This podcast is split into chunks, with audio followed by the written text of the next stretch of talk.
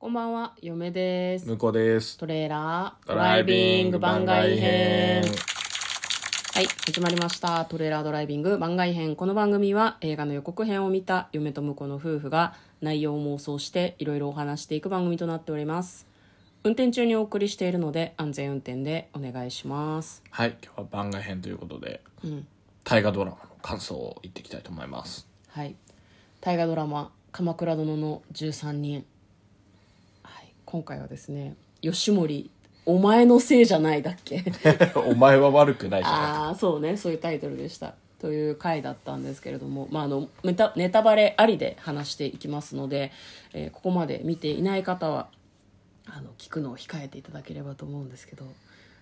うね、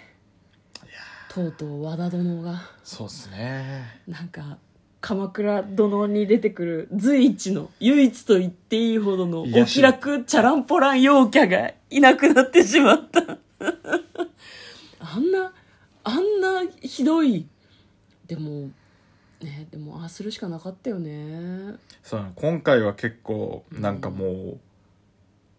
あれだったね、うわーとか、うわなんでみたいなのはなかったな。あ、もうです、ああ、もうそうですよねって、そうなんだよね、仕方ないよねっていう。いや、なんか最後の最後にね、そもそもその和田殿の一族がこう勝手にこう放棄してしまって、放棄でいいんだよね、まあ、その御所に攻め入るみたいなことをしてしまって、で和田殿もなんかこう乗りかかった船だということで、まあ、その鎌倉殿奪還っていうようなこう大義名分を自分たちの中でこう考えてね、やってたんだけど、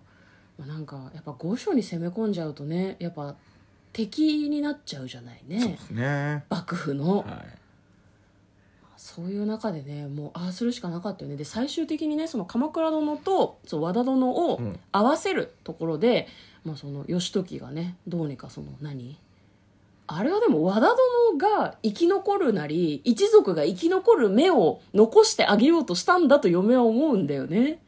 わかんないけど、なんかどうにか丸く収まる方法を考えたんだろうけど、その鎌倉殿がさ、和田殿に、しかも自分に弓を引いている和田殿にお前は悪くないって言っちゃうとさ、もう滅ぼすしかないよね。そうだね、いや、あれしょうがなかったと思うし、義時は悪くないよ。義時はだって和田殿がやられちゃった後さ、泣いてたよねえ、まあ、そういう演出でしたね、なんでこんなことにってなってたよ。私もそう思ったよ、ああ、これで御家人がほとんどいなくなってしまったのでは、少なくともこう北条氏とか鎌倉殿に弓を引けるような御家人は誰もいなくなったと思いますね。どうでした？そうですね、いや、なんか、最後の最後ね、なんとかなんなかったのかなっていうね、そうだよね。まあでも大体こう、なんだろう、うっかり、今までもうっかり失言とか、うっかりした行動がこう、なんだろう、最終的に滅亡につながってってるから、まあね、みんないろんな家がね。そうだね、あれはでも和田殿も、鎌倉殿より、実朝か、実朝も全然悪気なく心の底から発言し、でもそれが良くなかったんだよね。そうだね、こうやっぱり本音、そう、2人ともピュアすぎたんだよな、なんか祭りごとをになっていく人は公の場で本音を語ってはいけないと、少なくとも TPO に即した発言をしなくてはならなかった、で1個間違えると人が死ぬんだよな、それを和田殿も分かってなかったんだろうな、あの人もな、なんかあの感じ許されてたからね、ずっとね、みんなにね。そうだね、まあ、癒しになってたからね、実際に義時もそうだし、いろんな人で、和田さんと話しとくと、まあちょっと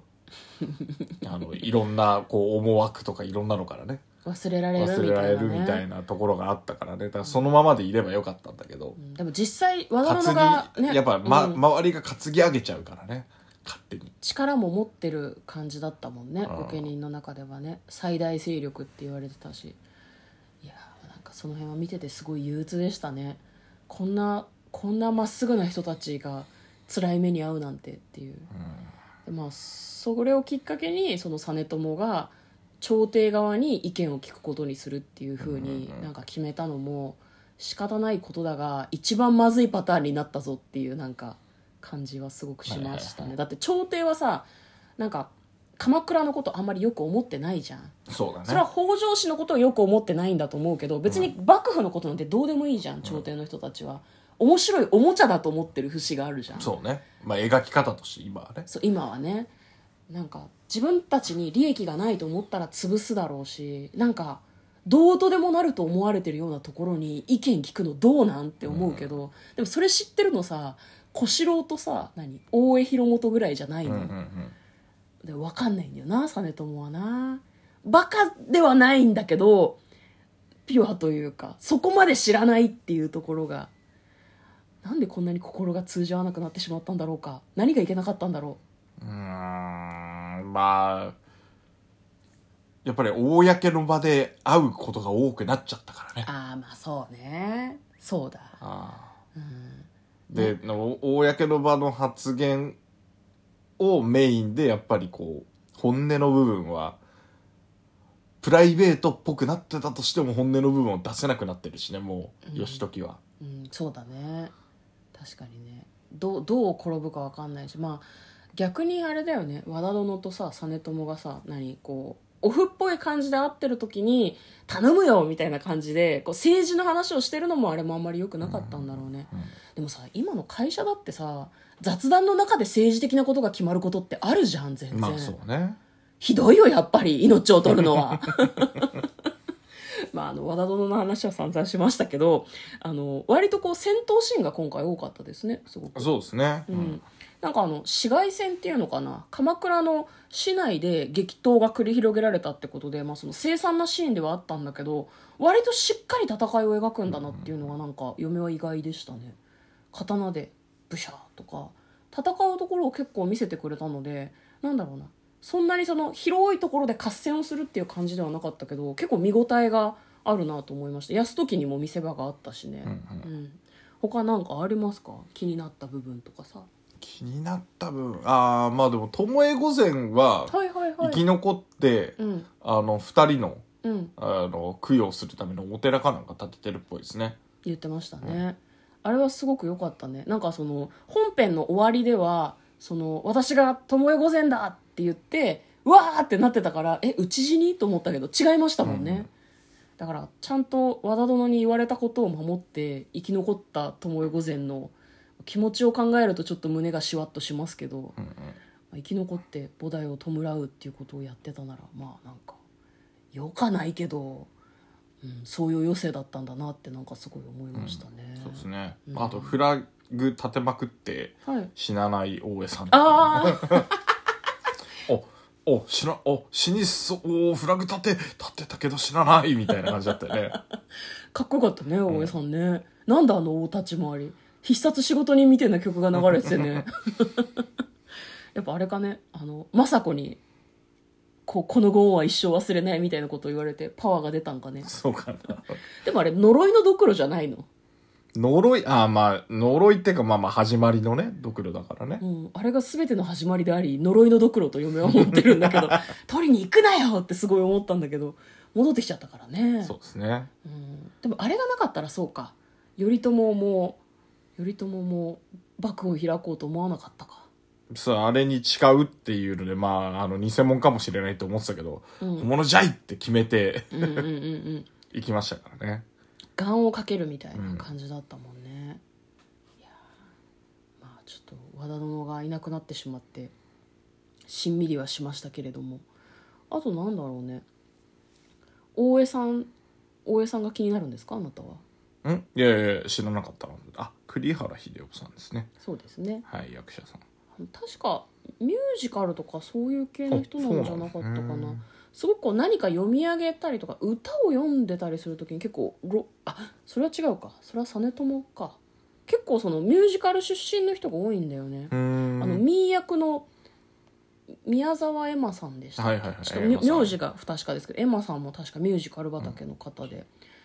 鎌倉殿ミュージカルできるんじゃねえかみたいなの SNS でちょっと見ましたね、はいはいはいはい、ちょっとやってほしいですね。ちょっと見たいよね、はい、ミュージカル鎌倉殿ちゃんと頼朝にも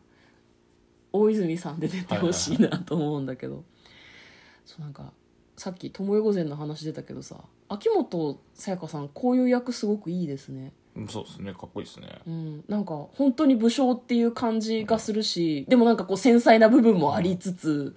すごいなんか良かったですね、うん、なんか最初眉毛つながってたのにいつからあれ眉毛のつながりなくなったんだろうと思って、うん、やっぱあれかね、木曽義仲の元を去って和田殿の妻的な立場になった時につながりがなくなったのかね、眉毛。そうね、眉毛はちょっとつながってない方がいいよっていう和田殿にまあそうね、和田殿もひげさえ剃ればね、うん、多分助かったと思うんだけどね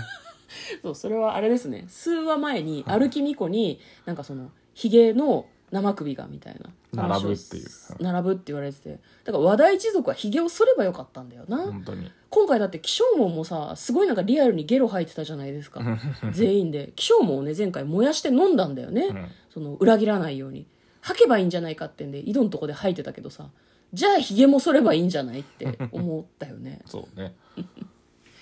あそうね、今後の話も気になりますけど、ちょっとなんかやっぱ最近見終わりはさ、すごいなんか